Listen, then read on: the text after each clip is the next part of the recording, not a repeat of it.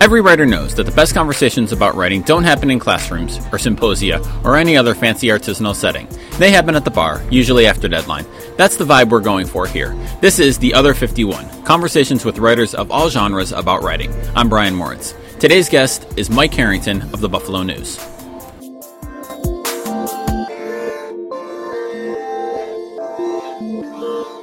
Mike Harrington, welcome to The Other 51. Thanks for joining me today.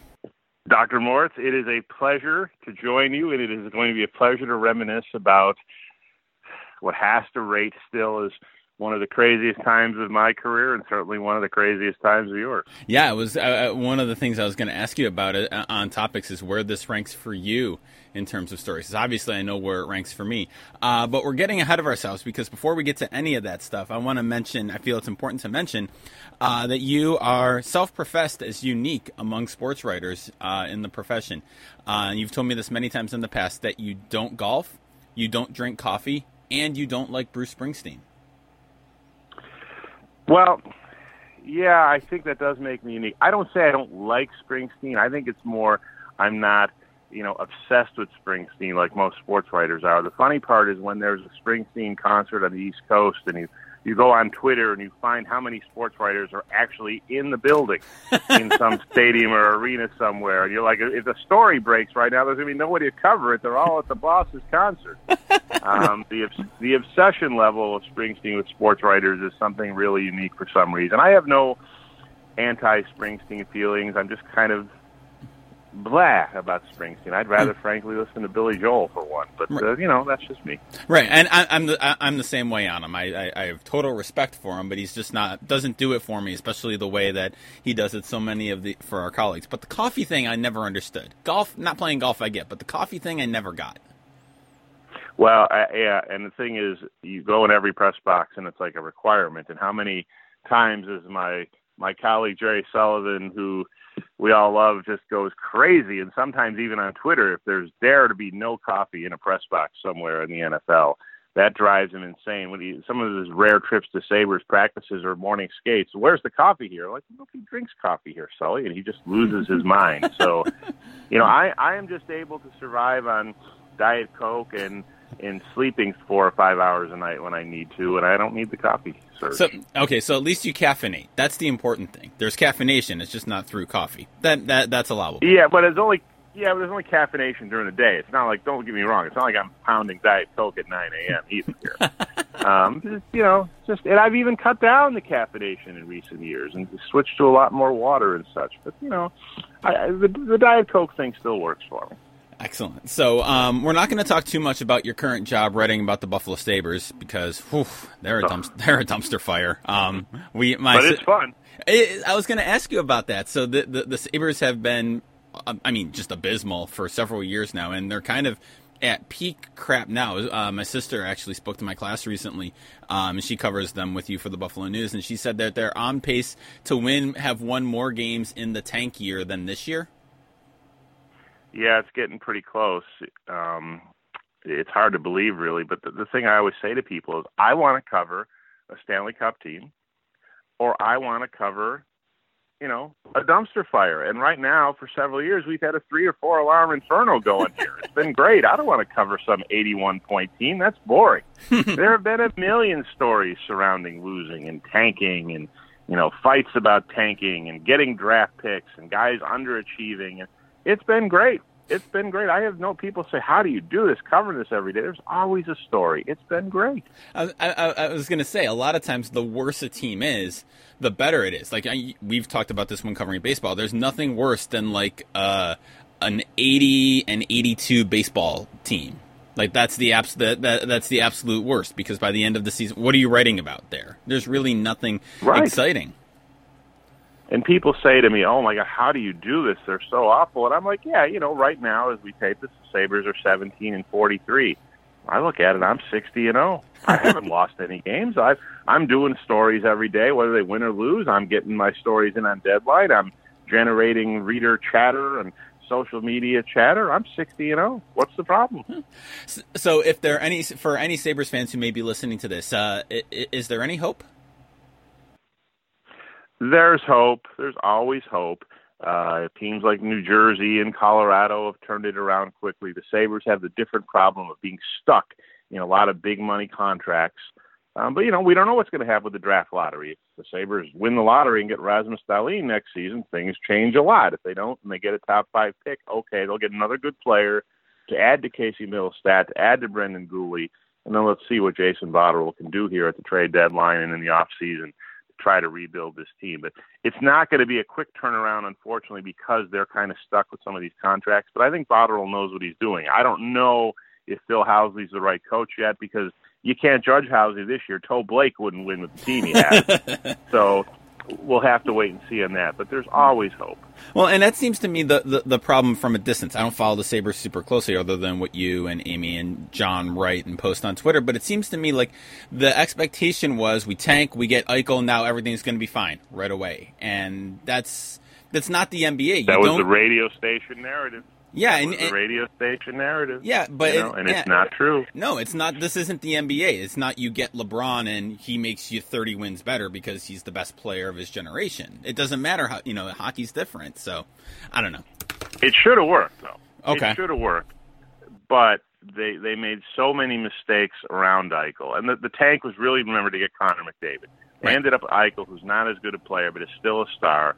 And they should have been able to build around Eichel and have a good team. And they've made so many mistakes, in so many different ways, that it's left them in the situation they're in. So all my anti-tanking fervor, you know, I could freely admit it probably should have worked too, and it's simply at this point it hasn't. Right. So, okay, from one dumpster fire to another, because we won't talk about the current one. We'll talk about a past one. Um, and for because this is uh, coming up on fifteenth, the fifteenth anniversary of definitely the biggest story of my career. Uh, where would it, where do you think the uh, the the St. Bonaventure scandal uh, ranks on yours? Well, it's number one on the weirdness scale. Nobody could have ever imagined this thing getting as crazy and out of hand as it did. You know, I've been fortunate to do a lot of, you know, great stories, you know, great World Series, the 04 ALCS between the Yankees and Red Sox, and a lot of great college basketball runs. You know, Bonaventure's 2000 NCAA team was a great story. It had been 22 years. Kanish Niagara 35 years to go to their NCAA. So there's been some glory involved in the, the 12 years I did college basketball too. But this thing was just off the chart weirdness, and we can get into it here. But the one point I want to use as the big backdrop to all of it, Brian, is think of this. Can you imagine in 2003 when everything broke with St. Bonaventure, if Twitter existed, how insane things would have gotten? And, and More so than they even did. Right, I, I, I, and we'll- get to that because I, I, I think on that often when I think back on that story and how you know, I it, it, it's funny because it's one of the things I hear when I talk to beat writers now. Like I thought I was pretty pretty busy back then, and I was pretty busy. I don't know what I did when I because I wasn't. We weren't tweeting. We weren't really live updating for the web. Uh, so much. It was really kind of like the last big print story of kind of probably both of our careers. Um, but let, let let's back up a little bit because there are some people who probably you know, it's 15 years that this has happened because good Christ we're old all of a sudden. Um, so no, you are not me. oh that's okay. Um, so let's uh, so if you could, uh, what was kind of the overview of the scandal for people who maybe don't remember it or don't know about it? Well, it's actually pretty simple, and we're coming up on 15 years. It's February 26th is when it all started. That GW The game, yep. Yep, the Bonnies got killed the previous year by Richmond when John Beilein was the coach, and they got killed in the Atlantic 10 tournament because they really had no one inside. And Richmond, I think, hit like 78% from two point range in the game and eliminated Van Breda Kolff's team, which, other than missing that guy in the middle, was probably the NCAA team. So Van Breda Kolff, Jan Van Breda Kolff, the former NBA guy and the Pepperdine coach who was brought to Bonaventure, went out and got a recruit from a junior college in Georgia named Jamil Terrell, a long armed, six foot seven shot blocker kid. And they brought him to Bonaventure to play in the middle and really fill that hole. Um, Jamil Terrell had a degree in welding, Nope. and I always thought that was a Okay. well. I, I'm getting, but I'm getting Yeah. to that point. Gotcha. I always thought it was unusual, to my knowledge, that he had a degree in welding from a junior college. But, you know, he was admitted, Bonaventure admitted, okay, I guess everything was on the up and up. So you fast forward through the season, and Terrell was up and down, had a couple great games, and he filled the role. And we get to the night of February 26th against George Washington, and I remember you and I sitting there, and Terrell is in street clothes as the game is the warm up is being held. And we didn't know exactly what was going on. And then Bonaventure, right before tip off, hands us a sheet of paper with a one page statement saying Jamil Terrell is being held out of tonight's game while we uh, something to do with while we check an issue I, regarding his NCAA. Eligibility. I remember the wording specifically. A question has arisen about the El- Jamil Terrell's eligibility. I remember that phrasing right. distinctly. All right. Well, here is where it started. Immediately, of course, you're the competition that I'm not saying anything to you about this, and you're saying, thinking things. You're not saying anything to me about this. You know, this is how it went for like a month here. Um, I immediately said, this has got to be something to do with the welding degree. Right. There's got to be something wrong with the welding degree. So it goes on. All of a sudden, he's ruled ineligible. You know, and then what happened was we started kicking each other's ass here.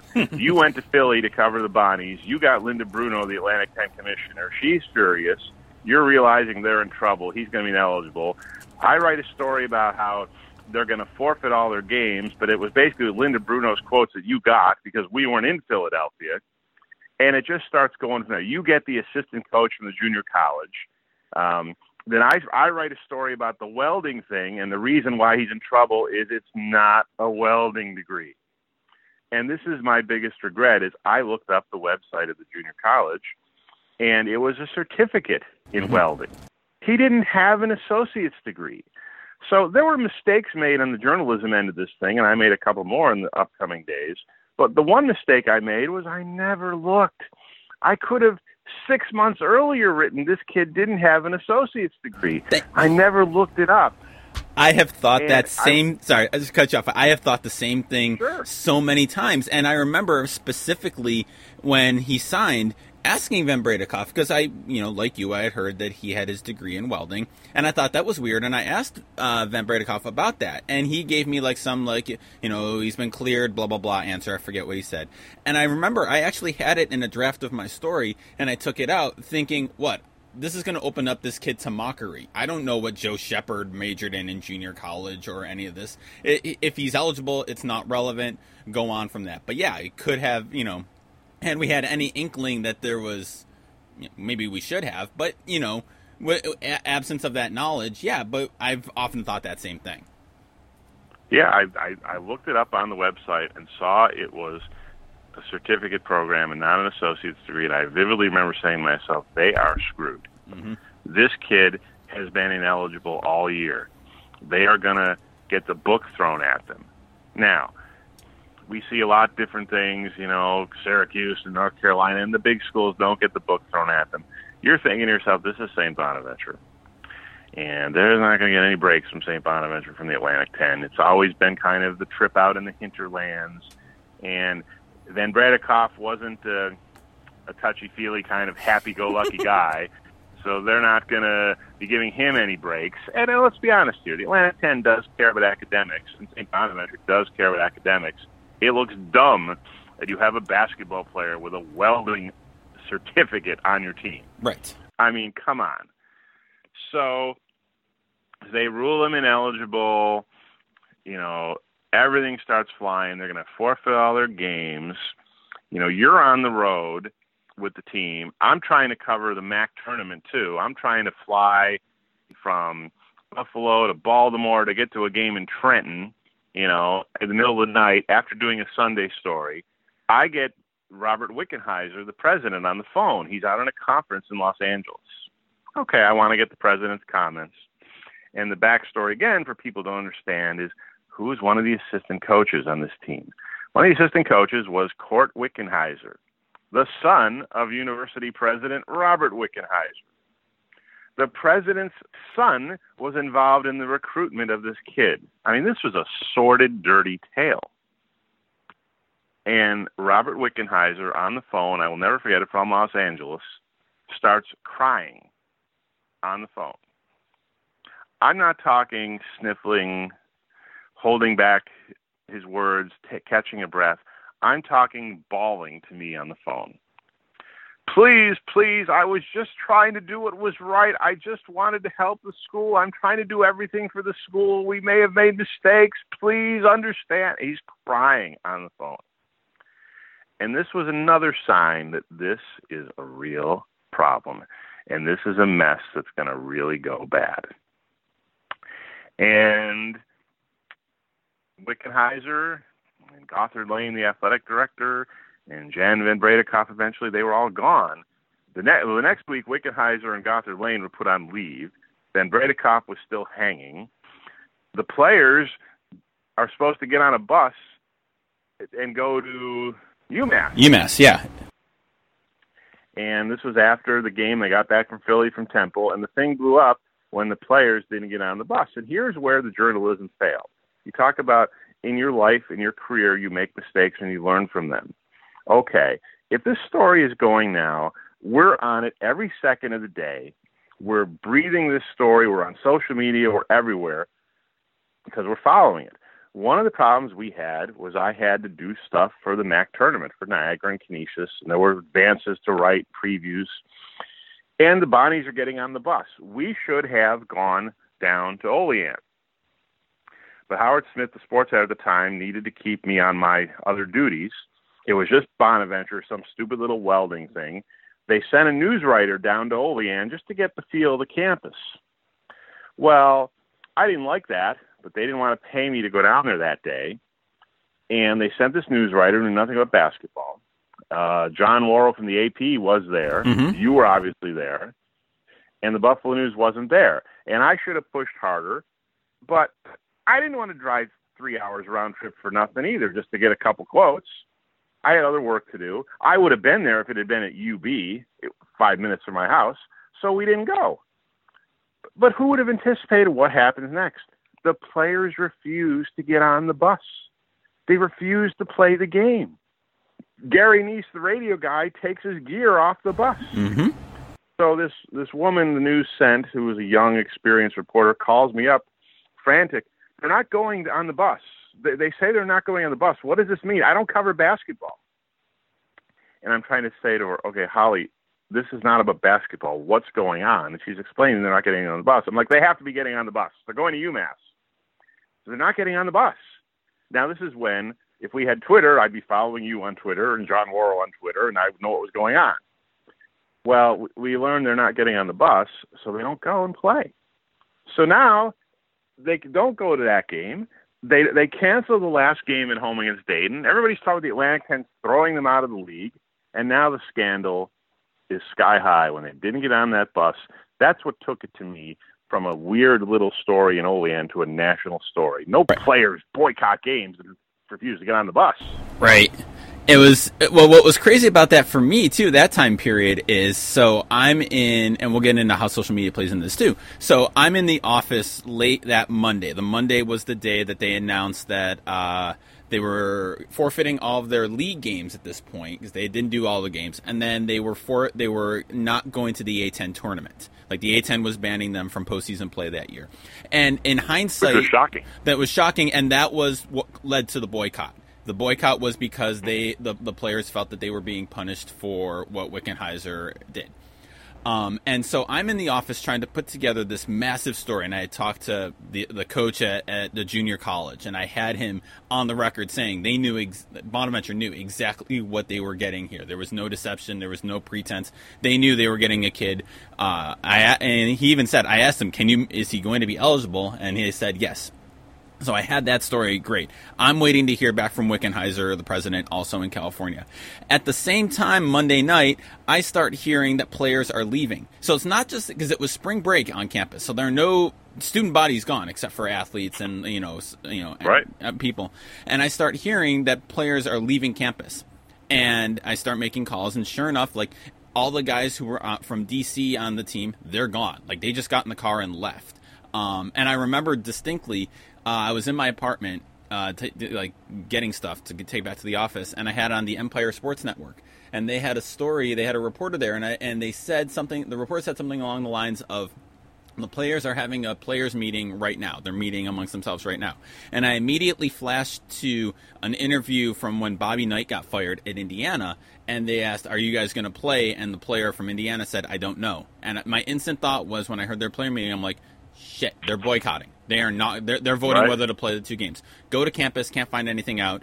Go go back to the office, start talking to people, realize they're gone. Talk to parents, like players are just leaving." And so that's why I, at that time I go go to the uh, the arena the next morning, and John Wawrow's there, and like I know half the team's gone. So now it's just a matter of like it's all set up for practice. Now it's a matter of well, do they have enough players still here to field a team? Like it, it was a whole lot of players were sneaking through the, the arena away from us. It was like the one stakeout moment I ever had in my career. But what was really what's Well, really and two is that they they understood, I think, why they were going to have to forfeit the Atlantic 10 conference games, but they felt we should still be able to go to the tournament. If we win the tournament, go to the NCAA tournament. And they Right. really felt that that was where they were wrong. Absolutely, and, and and looking back on that, and we can get into like the, the whole social media discussion right now. It's mind boggling to me to look back on that because the Olean Times Herald's an afternoon paper, so we publish. You know, we go to press around 10, 30, 11 o'clock in the morning. Um, hit the sta- hit the streets around noon. People are reading that, get the paper when they get home from work, and I, I just find it funny that what I'm reporting and learning on Monday night is not published until Wednesday in that story about the you know explaining the player boycott. When as you as you said, eh, you know, if this happens now, I hear that on Monday night. The story is broken right then. I'm breaking. You know, it's not. We're not even waiting to Tuesday morning. I'm saying, five. You know, Maurice Young and the players from and Cortez Sutton and all the guys from DC, they've gone home. They're gone. I don't know what's happening next, but players are actively leaving campus, and it's just such a. I haven't thought about Maurice Young and Cortez Sutton in 15 years. but it's it's cra- it's it's crazy to think about like how accelerated reporting is now compared to what it was back then. And you know, back then, and love to get your thoughts on this. The goal was like that story I have, like that story Tuesday afternoon that had the the comprehensive thing about the scandal and the and the Gerald Cox quotes, the quote coach from the junior college, and my interview with Wickenheiser and all that. Like that was the goal. Now. I talked to the coach. I'm immediately tweeting out what he said. That's breaking the story. It's so interesting how that's changed. Well, and you imagine the same thing. You know, I'd be looking at Twitter wanting to kick your ass. Right. You'd be looking at Twitter making sure you're trying to kick my ass. When I got Wickenheiser on the phone in California, you know, I'd be tweeting that out. You know, I tell this story all the time that, you know, Peter King once told a story about how he had a scoop about Brett Favre being addicted to Vicodin, mm-hmm. and he sat on the scoop for eight days and he's told this story to journalism classes. He sat on it in the late '90s for eight days. That he knew Brett, Brett Favre was going into rehab. Well, now he'd be tweeting it out almost instantly. He'd be doing a blog for SI.com almost instantly, and then he'd be writing his story. You can't hold a scoop for eight minutes nowadays. Right. I mean, imagine holding something like that for eight days. Well, here's a situation where, you know, you've got an interview with Gerald Cox, the junior college coach. You sat on it. I've got an interview with Bob Wickenheiser on the phone from L.A., crying on the phone. Well, that didn't appear in the newspaper until Tuesday morning. Mm-hmm. You know, it was in the Tuesday morning newspaper, which went online back in 2003 at, I think, 9 a.m. 9 a.m. Yep. Well, I talked to him at 4 or 5 o'clock on Monday afternoon. Right. And that interview went nowhere. There was no blog to put up. There was nothing to tweet out. It was literally in my tape recorder off my phone for hours before the world heard about it. I mean, imagine now, I get Bob Wickenheiser, the president of the embattled school, on the phone. He's crying on the telephone to me. I might even be on my laptop tweeting out, I'm on the phone right now with Bob Wickenheiser, and he's crying Yes, absolutely. at the instant at the instant I'm having the conversation. And it would completely change the narrative. Imagine if I tweeted, I'm on the phone with the president, he's crying right now. How many retweets, how many chatters and pieces of social media that that would engender? ESPN would probably retweet that. Right. You know, because at the time, what freaked you and I both out, and we talked about this at the time, was that Andy Katz from ESPN got involved Yep. and, and Andy Katz is emailing me, and he's emailing you, and that's how we knew this is getting really out of hand here. That ESPN is jumping on this story, and the New York Times was jumping on this story. You know, I felt like uh, I felt like Bernstein and you know, and all the President's Men, where Dustin Hoffman's in the famous scene. You're like, goddamn New York Times. You know? when they that's You know? I actually said that line when they had the letter from the players, that weird letter from the pl- unsigned letter from the players. I actually said the words "goddamn New York Times," just like Bernstein. right. but It's like Bernstein. but it- yeah, and what and it all started mushrooming, and it, Yep. it got really big for 2003. But just imagine what it would be like. Well, and, and what's crazy when you think about it now is the players were really silent. Like none of the players were talking to me, you. They weren't talking to me. Um, and like Nope. Marques Green, who I covered literally every game he played in, you know, talked to, was talking to him in high school. I covered him more than any player. Refu- wouldn't talk to me. Um, and they Mm-hmm. the, the one thing they had they had that w- this weird letter to the New York Times that they submitted, but then pulled back. I don't know. It was a weird thing. But then Joe Shepard called up Sports Center to talk to them. and what's real What's really funny about this, I've never admitted it publicly. I missed that. Because that was like Wednesday at like the six six thirty Sports Center, and I had been basically mm-hmm. awake for three days in a row working this story, and like the boycott was done, the sanctions had been done, like the story finally like hit a plateau, hit a crest, where like okay, I think I can go home and actually sleep for a little bit. And I went home and I crashed and I woke up and goddamn Joe Shepard had gone on Sports Center to mouth to not mouth off to like give the, the to kind of give the players side of it. Um, but you look at that now and like they'd be tweeting all all about it. Like they would they would probably Right. be tweeting that you know f this we're leaving or something like that. They wouldn't be quiet about it. They'd be it. on their Instagrams, they'd be Mhm. on their Twitter feeds, and you'd be quoting that wildly. You'd be probably, you know, I don't interact with athletes on Twitter. In this case, in an emergency, I probably would have started messaging them hmm further. Somebody would have talked to me at some point.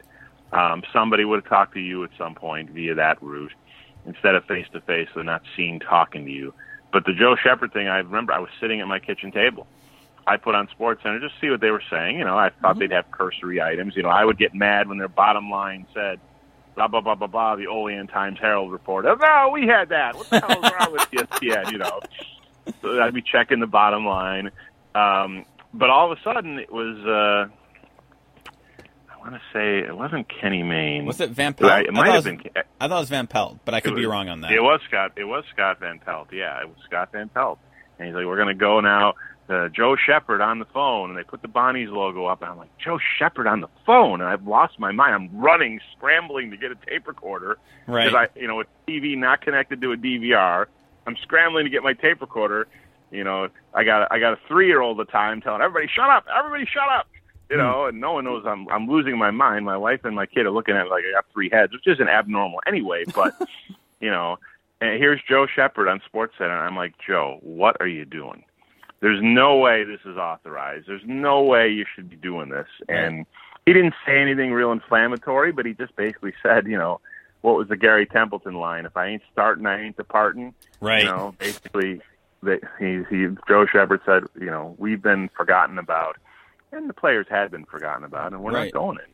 Right. Yeah. And and, and you know, and, and that was just th- that in, that. It, it's so funny to think about how insane for us in 2003 that story was. And so here's a question for you: If something happened like that now, not not not given what happened, but do you think that it would be Uh, like as scandalous as it as it was then? You think it'd be more scandalous? Like not just you know, it, it was such a confluence of stuff, right? It was the ineligible player, but he's not just ineligible; he's got a welding certificate, which unfortunately for Jamil Terrell opened him up to all sorts of mockery that he didn't deserve. He had he did nothing wrong on this, and he's a really really good kid. Um, so what do you? And, and then the boycott. So if this happens now, what's what's the national talking point about this? Is it the boycott? Is it the welding? Like, what's Deadspin writing about? Like, how how big does this get nationally if this happens now? Well, yeah, ESPN goes crazy. Jim Rome started calling him St. Bungle Venture, Mhm. you know, which I thought was pretty funny. But it gets big now. The welding thing is still bizarre. The fact the players boycott is still bizarre. Um, the fact the president and the athletic director got fired and the coach eventually got fired, it was a name coach, and the the president's son is an assistant coach. It's still bizarre 15 years later. The only thing that happens is it gets very accelerated quickly due to social media. Mhm. More people are are researching it. Deadspin's doing stuff on it. Um, ESPN's doing more on it than they even did. Um, I think the timing of it, we'd have been on it 24-7, and I, I regret some of the ways the Buffalo News handled it. I think we did the old, well, it's St. Bonaventure, they're down there, the hell with them. Mm-hmm. And we shouldn't have done that in the start. We got on it eventually and got some great stuff, but we were slow because I'm at St. Bonaventure, and I got to go to Niagara and Canisius tournament in Trenton this weekend. You know, Right. I mean, so I think the the 24/7 nature of news would have meant you never got off of it. I mean, look again, Brian. They didn't. They told me you're not going to Olean this morning, and they sent a news writer who had no, no knowledge of basketball whatsoever to quote unquote cover the situation in Olean. Mm-hmm. Now, I should have been fighting the boss about that. I should have been f bombing him to the end of time. Are you crazy? This is my story. Blah blah blah. I mean, it, it was dumb.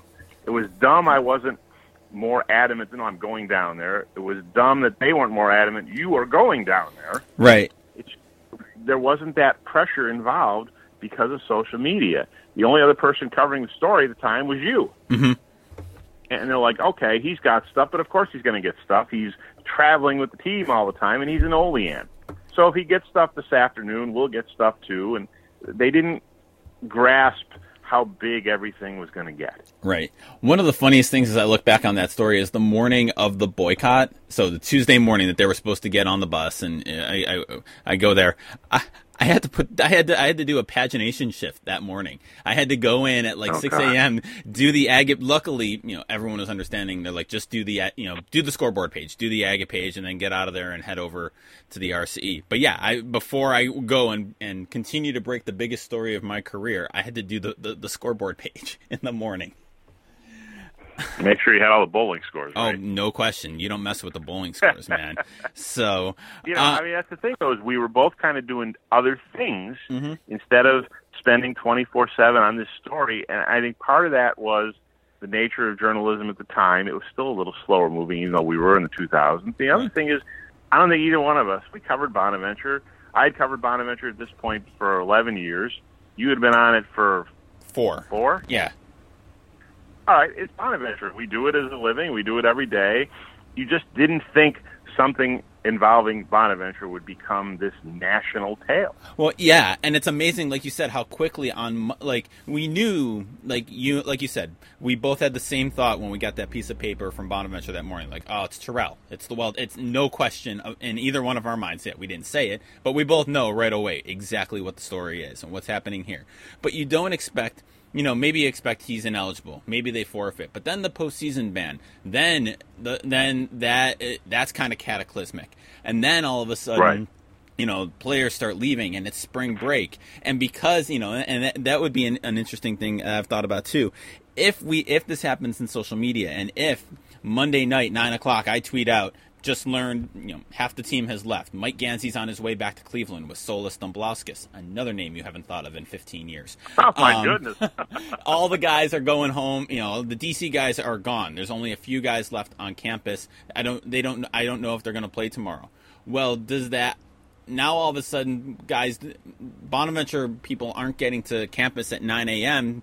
or 8 a.m. on that day and hearing guys have left. What do you mean guys have left? They've left. They would know that by now. So would they be? Right. Would there have been? Uh, I don't know. Would that have changed? Would they have avoided a boycott? Would they have, or would it have gotten worse? I don't know. It's just fascinating to think about with with the. well, uh, the media would have greeted. well, The media would have greeted people Mm-hmm. and stalked out D.C. to find the guys in D.C. Were they at the train station or the airport? People would have stalked Mike Gansey's home in Cleveland. I mean, pe- these guys got out of Olean and got home before anybody knew they'd even left. right. So, so there was no way to stalk them out and greet them in Cleveland or greet them in D.C. and say, "What up, guys? What's Yeah. going on here?" They were already gone. Right. You know, And- yeah. And, and you're right. If you would tweet it out immediately at campus, well, they've already left. People would have started following their trek home. Right. Exactly. Fascinating. Fascinating to think about. I can't believe it's been 15 years. That's stunning. Um, we're old. I know. Well, I'm old. you know, and, apparently. and there is, you know, and I, I think we, you know, it was a funny thing, a weird thing, but let's not forget here, people lost their jobs. hmm You know, people's careers were ruined. Bob Wickenheiser's career career was ruined. Gothard Lane, the athletic director, Oh, my God, his yeah. career was ruined. Yep. and he, uh, not and not undeserved because Gothard Lane, the athletic director, remember had told the school this player was ineligible, and they went over his head. Right. And I never felt Gothard Lane deserved to have his career ruined because he told them this is wrong. Right. You know, but they didn't listen. And, you know, the Board of Trustees got involved and they kind of claimed they, you know, understand what the Board of Trustees does. They deferred it back to Bob Wickenheiser because he was the president. Right. And, you know, and then what happens in August? The chairman of the Board of Trustees, William Swan, commits suicide. Mm-hmm. And, you know, and he was uh, embarrassed by what happened to his beloved school. He was the Brown Indian mascot in 1970, mm-hmm. and he took a lot of flack from alums in a apparently in a hospitality tent at the PGA tournament in Rochester. And I got a call in the Bison's press box in August that you know Bill Swan had taken his own life, and Jerry Sullivan and I were very hostile toward Bill Swan at a famous press conference in May about why didn't you intervene right. when you were asked and Bill Swan took his own life. So as weird as the story is, people's lives were ruined here. You know, almost unnecessarily that a basketball thing would ruin people's lives, but that's something, you know, the two things I've always remembered is that how unfortunate it was that people's lives were ruined. And the one thing, the one, the most important thing of this entire scandal, Brian, we left out here and discussed. You missed it. I missed it, and I'm going to bring it up right now. All right. The Atlantic 10, the Atlantic 10 conference for people who didn't know, had a coaches conference call every Monday morning. Oh my God! I, how years, did I not bring this up? Come on. For years, you know where I'm going. For, for years and years, we'd be on it every morning, Monday morning, and we'd revel in John Chaney's tales, and we'd talk to Jim Baron and whoever else, Jim Herrick when he was at Rhode Island, Martelli, Martelli at yep. St. Joe's. You'd love the Monday morning conference call. Well, on this particular Monday, Jan Van Breda Kolff did his normal conference call, which was shocking to both of us, I think. He Mhm. didn't dodge it. He was there. So I, of course, you know, I like going for the jugular. you know, I simply asked a very simple question. I said, Jan, did you enlist the help of the university president to admit Jamil Terrell? Mhm. That's the whole situation. hmm Did you get the president to override the athletic department and the compliance people in athletic director to admit this kid with a welding certificate? And then Breda Kolff wouldn't answer the question. He hemmed and hawed. And I said again, Jan, did you enlist the help of the university president to admit Jamil Terrell? Me, and, and, and, and Those, Yep. And meanwhile, I'd just like to say that as I'm sitting at my desk and only on listening to you say this, the th- the comic book thought bubble above my head is fuck, fuck, fuck, fuck. He's got this. Fuck, he's got it. And it, you know, so he doesn't answer again. So I say to him a third time, that's a yes or no question. Mhm. Did you admit, enlist the help of the university president to admit Jamil Terrell? Well, I find out later that Ray Cella, our beloved former Atlantic 10 assistant commissioner, who was the moderator of this call every week for Mhm. years and years, the operator had cut me off because the rules in this call were they didn't want people being hostile to coaches. So the operator basically had carte blanche. If a caller was getting a little hostile, there was a situation, they could cut the caller off. Mhm. Well, the call, the, the operator cut me off. And I could hear the phone click. That I was still on the call, but I was basically in mute mode. I couldn't talk.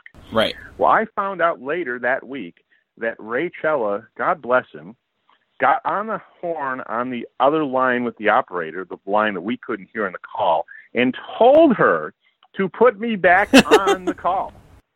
Not to cut me off because this was a legitimate line of inquiry. hmm I think that was another sign the Atlantic the Atlantic 10 wanted St. Bonaventure to give some answers. Right. So they put me back on the call, and Van Breda Kolff never really made a- an answer. I asked like three or four times, and we moved on because we had no choice. hmm But that to me also said volumes because he wouldn't answer the question. He wouldn't discuss Jamil Terrell's credentials, credentials, and the reason he wouldn't was because he knew he was screwed. Right. He knew we had it. He knew that, the, that this thing was going to get way bigger than anybody thought. And that was really, as you think about, there's seminal moments in this entire situation.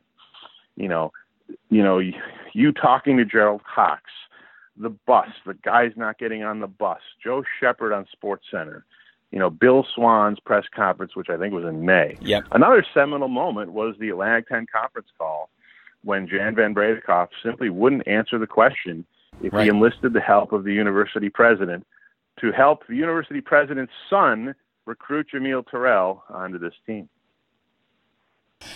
Ah, good times. Good times. And here's the other thing too. Why did the players freak out about the Atlantic 10 tournament? Other than the fact they wanted to compete in the tournament. They freaked out because I believe to this day they were a dangerous team. Absolutely, they were. They weren't a great team. They weren't a great team. They didn't defend well, but they could score. Mm-hmm. There was nothing to say they couldn't have run through three days Atlantic 10 tournament, Right. won the bid, and gone to the NCAA. Which is and I of- think that's another reason why the league banned them. That- it- the league didn't want them representing them because they knew they could win the thing. Well, that's what I that's what I've heard, heard throughout was that they wanted that there was a push to ban them from postseason for that very reason. You know, you have Marques Green, Mike Gansey, you got a pretty good offensive team. They get hot, they can make a run, and all of a sudden now you're your team, you know, you're you're, you're facing a, a potential team that's going to get disqualified from the NCAA tournament or banned or whatever. Um, but Right. also, there's also um, we should wrap this up soon. But there's so many storylines. The whole the the that Dayton was supposed the the final regular season game that wasn't played was a home game against Dayton. And Dayton, from what I've heard all along, had had been pushing the A10 to move the game either to Dayton or to a neutral site for quote security concerns after after this whole thing uh, blew up. And it was, I mean, it was a transparent ploy that they were trying to get out of playing a game in Olean. They were fighting for Xavier for first place, so this was Right. th- this was not a but but that was just another kind of level to that whole decision Monday to to ban them from the from postseason. Yeah, security concerns. Yeah. Give me a break. They Yeah, just didn't right. want to go. They they were trying to pull their Jim Boeheim and not go to the rival center. I mean that was that was pretty that was pretty laughable, you know. Right. And I didn't really respect Dayton for doing that at the time. You know, it's a fellow school in your conference that's in trouble, and you're basically kicking them while they're down. Right. You know, so I understood that too. But it, it just, you know, it was a dangerous team that they could have won. Mhm. And Jamil Terrell was a missing piece, and he had some really good games that season. He wasn't a great player, but there were games that year where he he made a difference. And if they got hot, imagine they forfeit all their Atlantic 10 tournament, uh, Atlantic 10 regular season games. They go to the tournament and win. They go to the NCAA tournament. Everyone has exposed this kid as a welder. Imagine the national media pouncing on this team at the NCAA tournament. Atlantic 10 doesn't want that. Right. The NCAA doesn't want that. That's why they had to be banned. Mm-hmm. Normally, these things happen. You get banned, you get put on probation, you get banned the following year. You don't get banned from your conference tournament two weeks before the thing starts. Right. That never ha- that never happens. It's Right. always in the future. Right. You know, It- so the yeah. instantaneous nature of this thing was another facet of it that was really weird. Yeah. It was like they got instant probation before they were even on probation. right? And it's funny, like I went back and looked last year. I did a thing for my blog where I looked at the best uh, best careers and seasons I covered, and Jamil Terrell had he had like two or three win shares that year on a 13 win team. So he was uh, even if you look at his stats and you think he had like averaged like six and five or something like that, it was not off the board charts, but he did a lot of things well. He was a lot. It's funny you look back like, oh, he was pretty good for you know he's a lot better than you thought he was, or maybe th- maybe expect maybe you know in, in memory that he is. So Yeah, and he didn't need to. He he was able to score, but he didn't need to come in and score because, like you Right. said, they had Marques Green, they had Gansey, they had other guys to score. He needed to fill the middle, you know, change a few shots, block a few shots, get a few rebounds, and he was doing that. And he was doing that in the league. He had a great game. I remember in December against Toledo, an all-around Right. offensive game, which was the first time I first time I actually talked to him. Um, but you know, that was the thing is, is that that was a dangerous team and all of a sudden the exodus of transfers, the program became two and twenty six, and they didn't win any games. And until that point, they had played a good schedule with Van Breda Kolff. They had won some games. They had a chance to go to the NCAA tournament that year. They would have had to put together a run, but it wasn't ridiculous to think it could happen, and it was all taken away. right, it's amazing to think too how lose how the scandal leading Mike Gansey to transfer. I mean that was a that was the dev- the devastating blow to the program. More than probation, more than hiring Anthony Solomon. I think it was you lose a guy of Gansey's caliber and skill, and now you're really building at nothing. And here's a guy who ended up playing in the final eight for West Mhm. Virginia, game Yep. away from the final four, who's now uh, an assistant general manager for the Cleveland Cavaliers. you know, um, but yeah, they had a kid from Cleveland who came to St. Bonaventure who ended up in the Elite Eight. Yep. Now, if he had stayed at St. Bonaventure, he probably becomes one of the all-time greats of St. Bonaventure. And he was beloved. He was. And he was beloved when he Right. the two years he was there. So you know, but- they lost yeah. their recruits. They had a guy from Indianapolis, Dan Cage, who ended up going to Vanderbilt. And if a guy goes to Vanderbilt, you could figure out he probably would have been a good player at St. Bonaventure. So it had all these tentacles of things that had damaged the university on. yeah. So kind of moving away from that, what's the best thing you've read lately? Oh boy, you know, it's one of my real issues about being in the middle of the vortex of hockey season. Mhm. All you're reading is hockey stories. Okay. You know, you know, there there are times I'd like to sit down and read a book. You know, and I, I can't sit down and read a book because every night you're reading hockey stories from around the NHL. Um, and it's a negative in life the way you practice journalism now where you literally can't read a book you know um, you're always reading somebody else's feature about something or the latest trade rumors. Um, you know and and a lot of times i'm just reading my own newspaper and our stories. I, mean, I can't even tell you the last great non-sports thing or something you know i've read. I mean i've read a lot of stories recently but again a newspaper story about you know the shooting the shooting in parkland you know and the aftermath of that. And you know i don't want to get when i read these things i don't want to get into the political gun control thing. I'm reading just about the incident. You know i have a senior in high school with my son so the idea that somebody can go in and shoot up a school and all the heroism involved just in the actual incident it, it's really just a, a shocking time. So i've really been following that whole incident more than anything else of, of recent note. Any any stories either of that or hockey that have really stood out to you? Well, I've read, you know, there's been accounts, uh, and I think it was in it was in the Palm Beach Post or the Sun Sentinel about the assistant football coach, about Aaron Feis, who was was killed in the shooting because my son played high school football. You know, and you're thinking you're you're equating this incident to his school, and you know the assistant football coach works as a security guard and jumps in front of the shooter as he enters the building. I mean, just uh, just a horrifying thing to ponder and think about. Um, you know, eh, eh, those kind of things. You know, there's the, the human element to all this is so strong. And the interesting thing to me is how we've had all these shootings before, and for whatever reason, we've gotten too immune to it. This one, for some reason, has struck a chord. And I'm still trying to figure out why. Why is this one struck the chord that Sandy Hook didn't, even if Sandy Hook was more students and was little kids in a primary school? This one has struck a chord you know, maybe it's because Donald Trump's the president now and there's all the connection to the NRA, but these kids aren't letting this one go away, and nor should they. You know, and that's what to me is the overriding story with this situation is how, you know, we're not just moving on to the next one, which we kind of did in Las Vegas to some degree. And I was in Las Vegas three weeks later. We don't hear about the Las Vegas thing anymore. That was 58 dead. You know, but this one's not. This one's not going away. And I, I'm thinking this might be the seminal no more moment here in terms of mass shootings in the country. And that's a story that's going to get written, and you're seeing already piecemeal, and it's really unique to follow this along as it's going forward. Uh, Mike, if people want to follow you along and and see what the doings with the Sabres and the Buffalo Bisons and the Blue Jays and all that stuff, where's the best place to do that? BuffaloNews.com is our all-encompassing website, and do not hit me with newspapers are dying. Newspapers are evolving. Newspapers are evolving. We had the most web views in our history in the month of January this year. You know, I think the number was over 34 million page views in the month of January. You know, the Bills made the playoffs. The Sabres were in the Winter Classic. That helps. You know, newspapers just evolving. People read us on. More people read my stuff now than ever, Brian. Mm-hmm. They just read it on their phone, on their iPad, in all different ways. And then Twitter, you know, by M Harrington. You know the rules. Other people don't know the rules. So what are the not rules? Swear at me on Twitter. Okay. Do not swear at me on Twitter. That's the rule. Okay. That's all. It's amazing how many people will drop bombs on you on Twitter, and then they'll have their their bio, Joe Jones, um, accountant, this company, or you know, firefighter, this town. I'm like, your employers really, you know, love my wife and four kids. Your wife and four kids, and employers approve of this kind of language on social media, really? You know, so it's always been interesting to me. But I have multiple conversations with multiple people all the time but you're gone if you drop a bomb on me. It's real simple. Why would you do that? People do it all the time.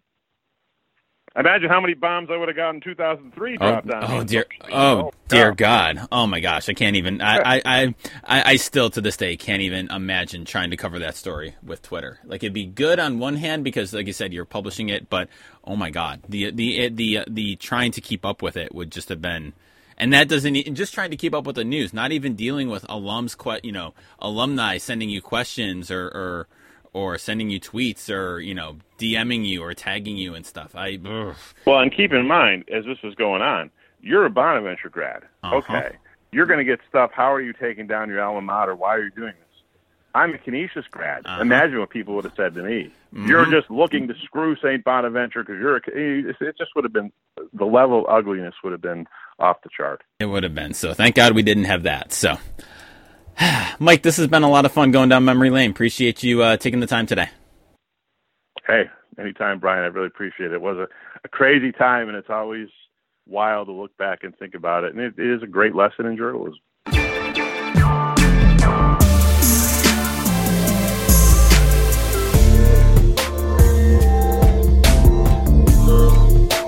As always, thanks for listening to The Other 51. You can find show notes for this episode and all our episodes at sportsmediaguy.com on the Other 51 tab.